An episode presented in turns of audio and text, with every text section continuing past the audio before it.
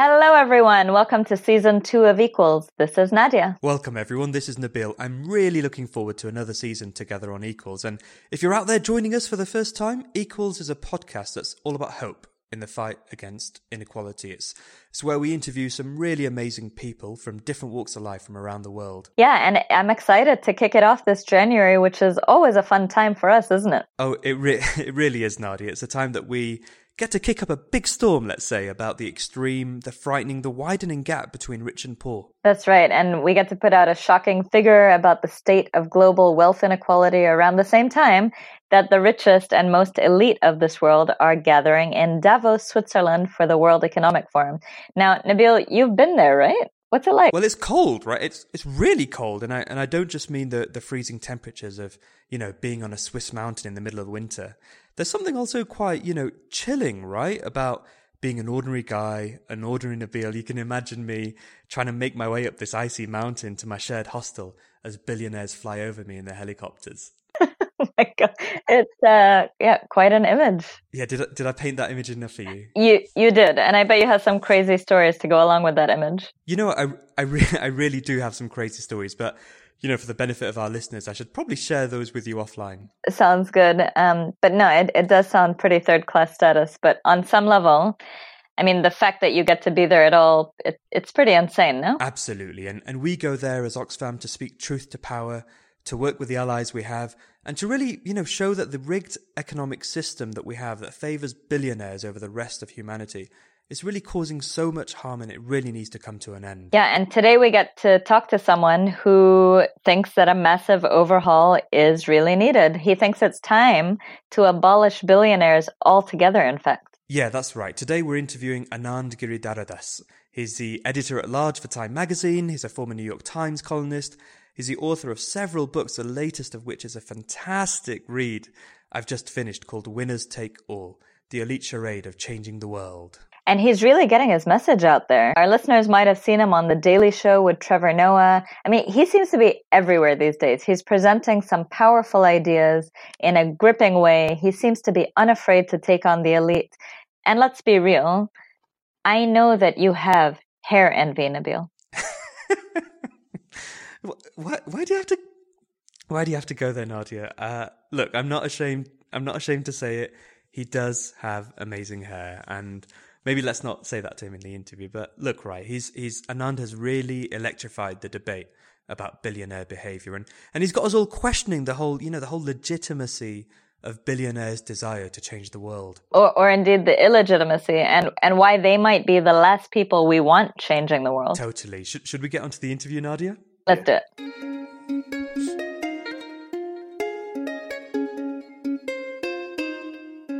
Anand, hi, it's fantastic to have you on the show, and we've got to hand it to you for, for really energizing this whole debate about the role and, and the and the bad behavior, right, of elites. And straight off the bat, I've got to ask something because I, I read you I read about you being described the other day as, and I quote, the self-appointed scourge of well-meaning plutocrats everywhere. I read, I read that in Fortune. How does it feel to be described this way? No, I, I, mean, I just want to, I just want to thank my mom for that description. I think it was a really, just a moving, moving, you know, even when it's your mom, it's a moving accomplishment, and I, I just really appreciate it.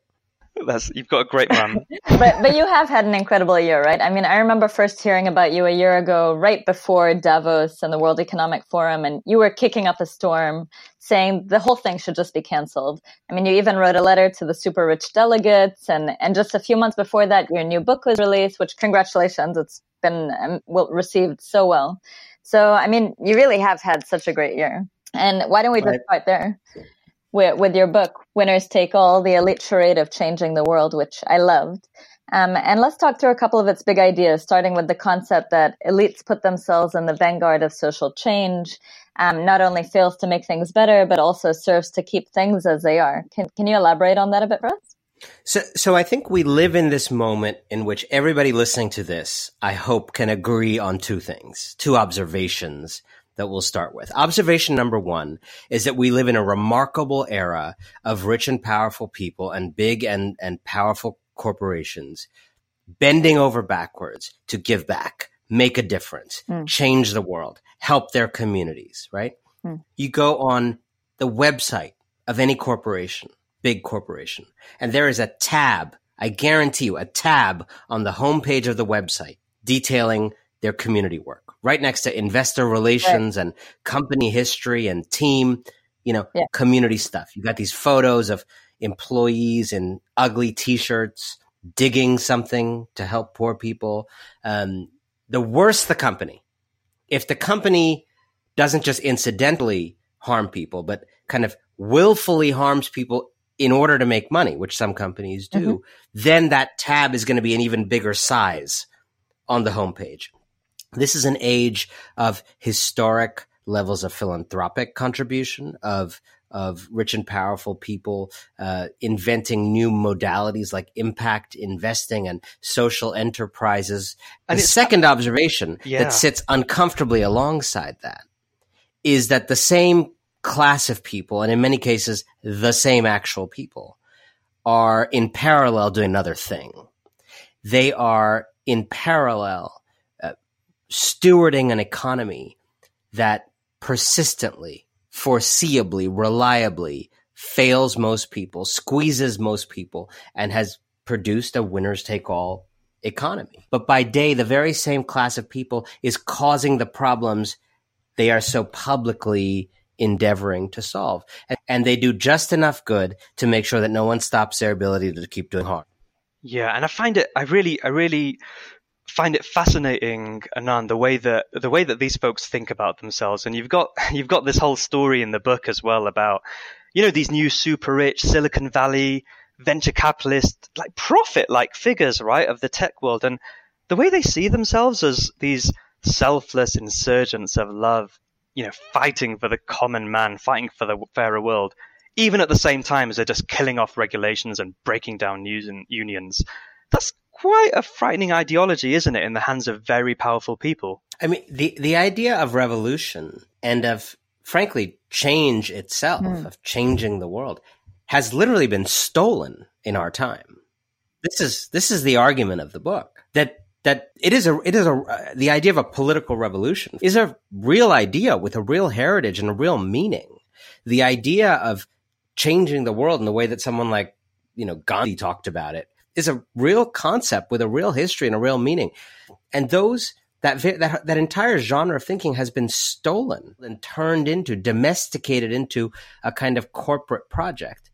And the argument of the book is that that serves a very particular purpose. Once the idea of political revolution or of changing the world has been co-opted, stolen, defanged, change itself mm. is changed. The idea of change is changed. And what is played back to us as change is, in fact, a gussied up defense of the status quo. So when mm. banks that helped cause the financial crisis in 2008 start using a language of change when they talk about we're going to go to Detroit and we're going to change communities, what they're doing is not merely appropriating language they're appropriating language with a particular end, which is to make sure that we don't pass the kinds of public policies that would put those banks in a chokehold and prevent them from ever doing that to Detroit again. Yeah, right. Totally. So, in, in many ways, the elite do-gooding that I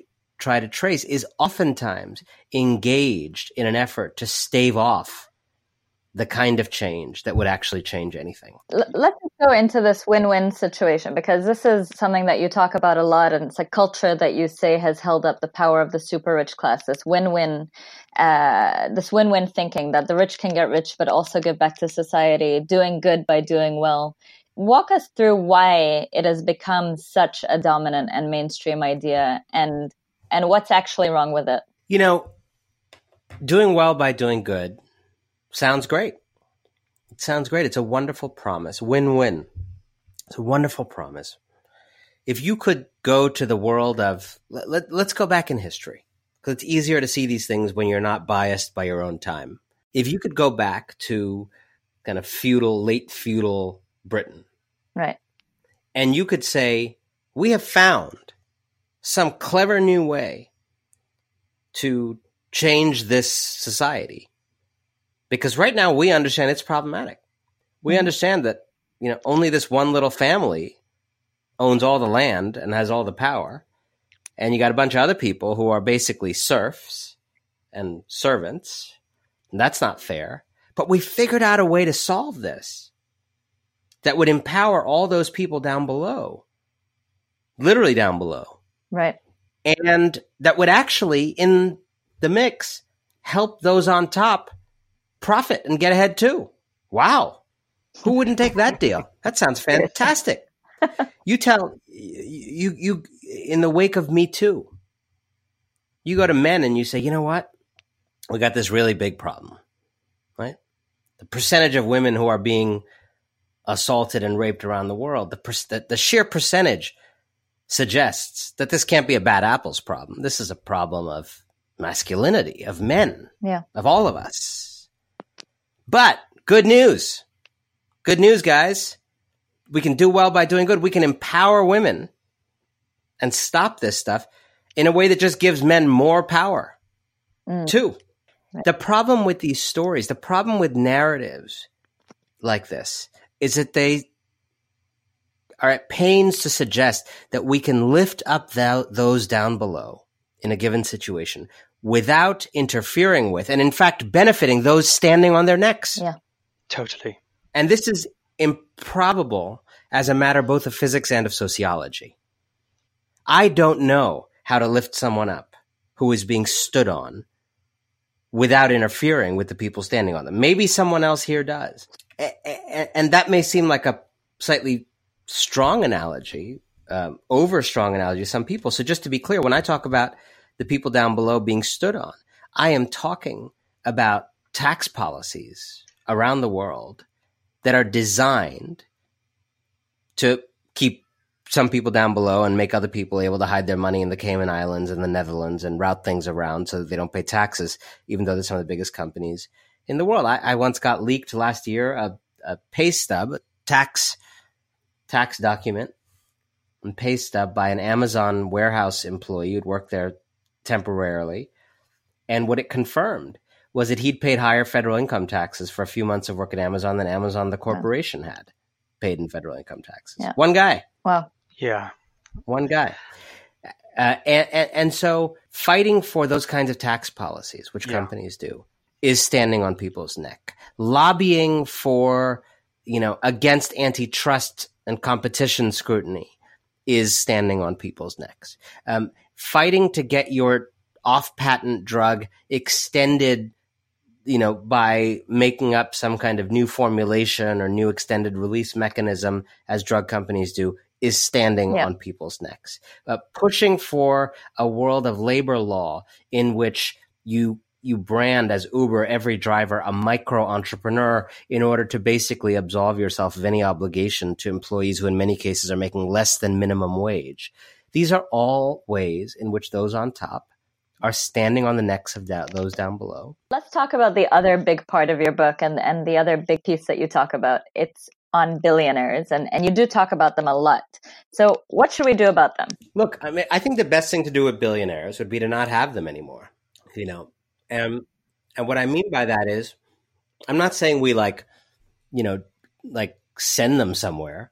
What I'm suggesting is through things like tax policy uh, we make decisions all the time about how much money different people get to keep. You know, we have made a choice, for example, that people making 20 grand a year do not get to live a tax-free existence. Right? That that's a choice. We could we could have made that choice in different ways, but we've decided that, you know, a student making no money needs to, you know, pay for the subway or pay for the bus. That's an interesting choice we've made. We, we make choices all the time about how much money people get to keep. And, and, the choice we've made for most people, as your work at Oxfam highlights, is that most people get to keep almost no money. So the the current default policy position around the world is that most people should keep almost no money. The only exception we make for that is for a is, you know is for a relatively thin strata of people who get to keep ridiculous amounts of money. Yeah. Um, amounts of money so vast that that if if they were to be redistributed into into services and other things that would be you know education health that make other people's lives more bearable um, the world would just be so much better off um, and so i think we need to do that Um, but I want to make clear, you know, I think there's two arguments for abolishing billionaires through policy. Well, for, let, me, let, me, let me say this. I think there's two ways to get to abolishing billionaires through policies, and, and then there's kind of two arguments for it. The two ways to do it are first on the money making phase, right? If you actually just regulated things properly, if you had proper tax policies while people were making their money, if you had proper labor protections while you were making your money, if you, you know, weren't allowed to mindlessly extend patents, if you weren't allowed to be a monopoly, et cetera, et cetera people would just make way less money to begin with, right? Uh, the, the Bezos Zuckerberg type fortunes are only plausible when in the on the upward climb there's just not enough safeguards, right? Second, once the money is made, in case you don't, you know, catch fortunes as much as you might, although you should through those kinds of pre-distribution methods. There is then redistribution through something like a wealth tax, income tax, capital gains tax, et cetera, et cetera. Many of the things under discussion in the United States and elsewhere. Um, so that's kind of a second phase two. Once the money's in the bank, you can you can do that. Now, there's historically two kinds of arguments we'll make to justify this. One is the you know, pitching in, pay your fair share. You've you've been blessed.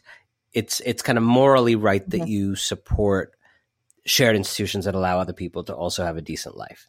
And I think that's a that's a fine argument.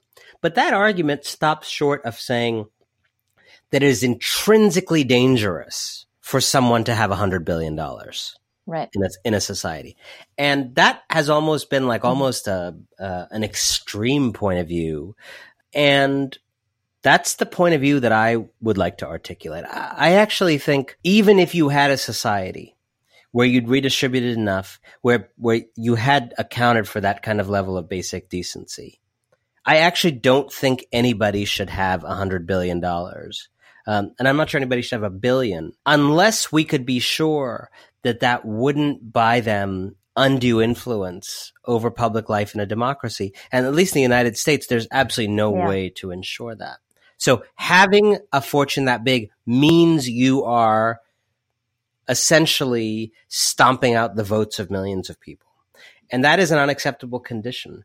Um, it gives you a level of leverage over workers and others that is an unacceptable condition. It makes you you know, listened to by nonprofits and senators and others in a way that's an unacceptable condition. I think we need to get to the place where we say we're happy if some people have more than others and are rewarded for coming up with great things. But I don't think anybody needs a billion dollars. And I think those of us who are in this argument actually we need to be braver about talking about that and moving the moving the Overton window of the conversation in that direction.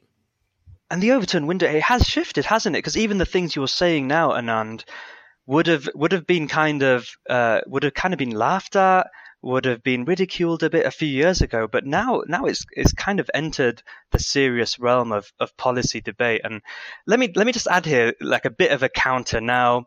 Now Anand, you're a Desi, I'm a Desi. We know we've got our Asian heritage. We have a probably a certain kind of group of similar win-win friends who who who think in certain ways about the work we do to fight inequality. I find it hard to convince them sometimes that you know this whole idea about you know they think that to be anti-billionaire, to be uh, anti-wealth, is to be against aspiration they ask me, you know, what's wrong with working hard for some money? What would you say to them? Well, you know, I'm I'm I'm very familiar with this. I mean, people come up to me at my book events, uh, you know, my my South Asian brethren, and are like, "What are you doing, man? Like, we're just we're just trying to become billionaires. Like, why are you, you know, like why are you busting this party totally like right, right when we get into the party? Um, you know, I'm sure it's not fun working for Oxfam either. People are like, like not only did you not become a doctor you became the absolute opposite of a doctor which is someone who's trying to prevent our people from becoming billionaires um, so, yeah. so, so I, I, I get it um, look i would say a couple things i would say to my south asian brethren this is probably true of other communities too why did so many of us leave these countries right and there's a whole set of historical reasons involving colonialism and various other isms.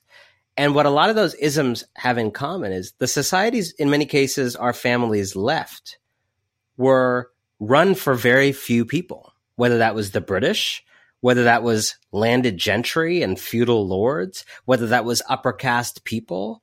Um, in many cases, the reasons we got out of those countries is those countries were yeah. casinos run for 100,000 people or a million people.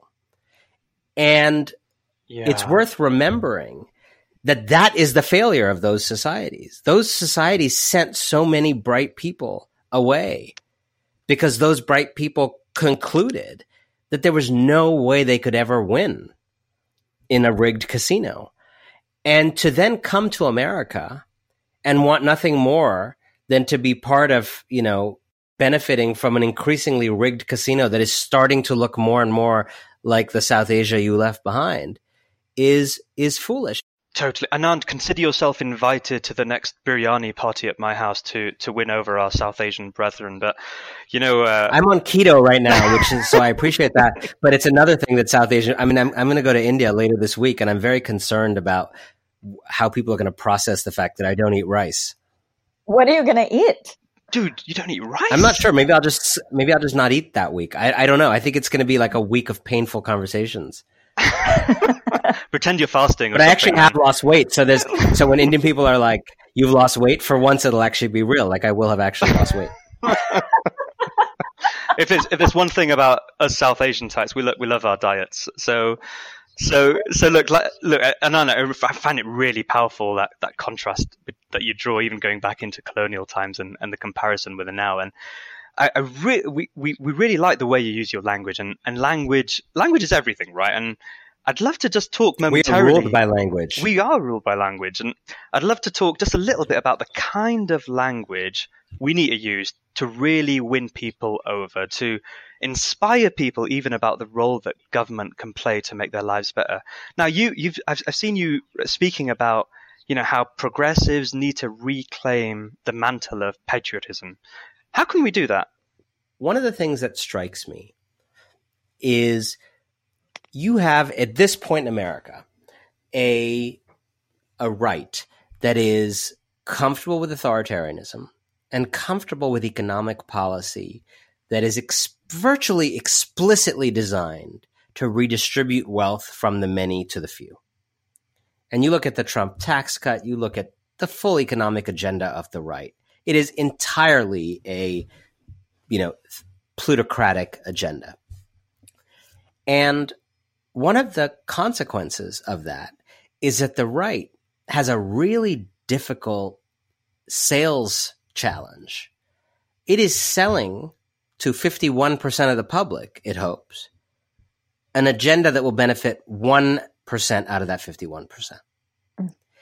And because of that, because of the, the, the scale of that sales challenge, right? I mean, it's like, it's like selling arsenic to people. But if you had to sell arsenic to people, you would become a very good salesperson. Mm-hmm. You would become talented. Someone who has to sell arsenic and has to to survive is going to become a much more talented salesperson than a person who has to sell donuts. The right has gotten incredibly good at selling, at connecting to people's hearts because of the sheer difficulty of selling to people what is going to destroy them. And the left is an equal and opposite story. And I don't think people are honest enough about this. Because there is such an internal self assurance that folks are doing the right thing for the right reasons for the right people. I think the left has gotten remarkably lazy at the selling part of it. They need to go beyond the language of justice um, and a kind of standard left vocabulary that I hear all the time because that that vocabulary works very well on the people it has already worked very well on. Um, that vocabulary has won over the people it's already won over. It's not an expansionary vocabulary, and it's not the only vocabulary in which to sell these things. And so I've started thinking about what would a less lazy left, rhetorically speaking, sound like if if it if it was trying harder to working harder, if it was less assured of the wisdom of its policies and actually really trying to con- convince skeptics, what would it sound like? And it seems to me there are two languages that are deep, resonant, powerful, emotionally, um, emotionally explosive American languages that are all but neglected by the left. The first is patriotism. The second is personal transformation. So let's talk about the, the place where the people who have been very successful at selling maybe the wrong things to society are gathering in just a few days, and that, that's Davos. Um, just switching gears a bit, and it, you know it's the 50th anniversary. In fact, um, am I right to assume you aren't on the invitation list? I'm, actually in. Um, I'm actually in Davos right now. I'm I'm locked in a in a ba- basement. in a, in a in a dungeon or something, right? I'm in a dungeon. Yeah, yeah, yeah. I was just I, I was hoping someone would. I, I, thought a podcast. The, I mean, in the old days, you just bang on the door, but these days, getting on a podcast is the best way to get people's attention. Yeah. We're going to get you out, don't worry. So, what's your message to those who are there, um, arriving in their helicopters and limos? And do you think there's anything different about this year? Are they more self conscious given all the backlash they've been facing in the press and the political arena? What are you thinking? Once again, many of the people most responsible for some of the biggest shared problems we have are gathering to toast themselves as the solution to those problems.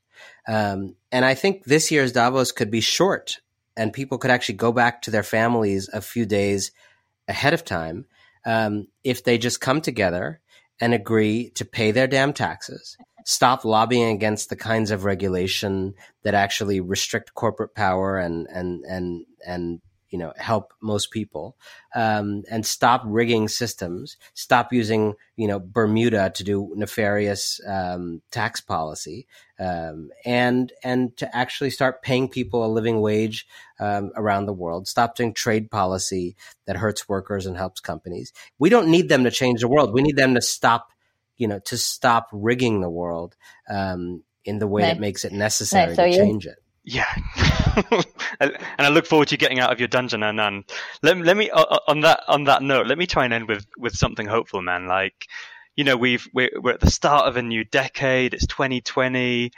We're at the, we're at the start of our new series about hope in the fight against inequality. I'm keen to hear, Anand, what what are you? What's exciting you right now?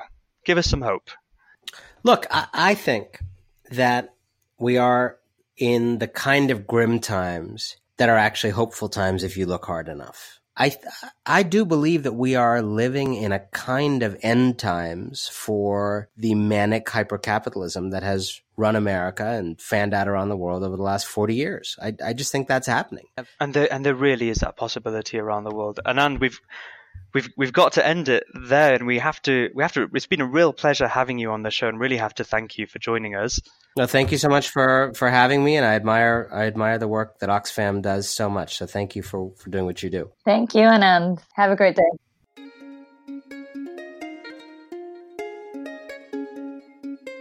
Well, that Nadia was a pretty kick-ass way to kick off season two, wasn't it? What did you think of the interview? I loved it. It was a great conversation, um, it flowed nicely. And I really liked, in particular, the idea about how we use language to present our ideas. You know, where you might think it's mm. the right thing to do to provide social security, but let's start saying it's a patriotic thing to do. Patriotic to ensure everyone has a dignified job. Yeah, it's surely patriotic to ensure that, you know, people aren't homeless on the streets or that all our kids have the chance to go to a good school. I was left wondering if the narratives being used are different in different countries or like outside the US. So, I mean, what's it like in the UK, for example? Oh, it's a really good question, actually. I mean, take the National Health Service that we have in the UK, the NHS. Everyone loves this amazing institution that, you know, guarantees healthcare for all. It doesn't matter how rich, how poor you are. And people across the political spectrum, they really defend it. It's some level of, you know, unpatriotic taboo to attack the NHS. That's surely a good thing. And frankly, the NHS, and it does need defending. It's such a crazy difference that that's what's considered patriotic on the other side of the ocean, where you know it's a very different um, discussion and debate here in the US. Yeah, I mean, Nadia, and, and no matter how much I love America, and I do, I think I'll comfortably stick to this side of the world. Fair enough.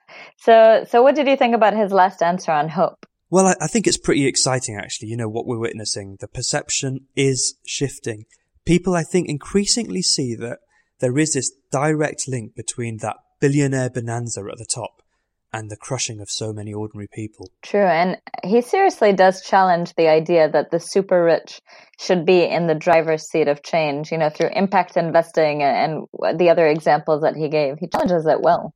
Totally. And very eloquently, right? And he challenges that idea that, you know, we can all somehow hold hands together and all sing kumbaya together and, you know, and that everyone wins together. No. Let's be frank billionaires are going to have to lose something for the majority to gain. And ultimately, I do think this whole debate that's erupted about whether or not billionaires should even exist, it is the right debate to be having. It really is, right? And it's an urgent debate to be having too. Indeed. So, well, with that said, let's say goodbye to our listeners and look forward to our next episode, which will be on what? Our next episode, which I'm sure will be a cracker. A cracker. Uh, I'm learning yeah, all of these British terms. it certainly will be a cracker. It'll it'll be about something in our economy that that's quite hidden, that doesn't get talked about way enough, but that economic system it really heavily relies upon to function. And I'm talking about the whole issue of women's work, particularly the unpaid care work that women do. All right, sounds interesting. Well, I'm looking forward to that and looking forward to the rest of season two. We've got a cracking lineup for you. yes, Cr- cracking indeed. Hey, everyone out there, any ideas that you have for the podcast, wacky, sensible as they are, things we could do better, do let us know. Drop us a line at equals at oxfam.org. Thanks everyone for listening. Bye. See you next time.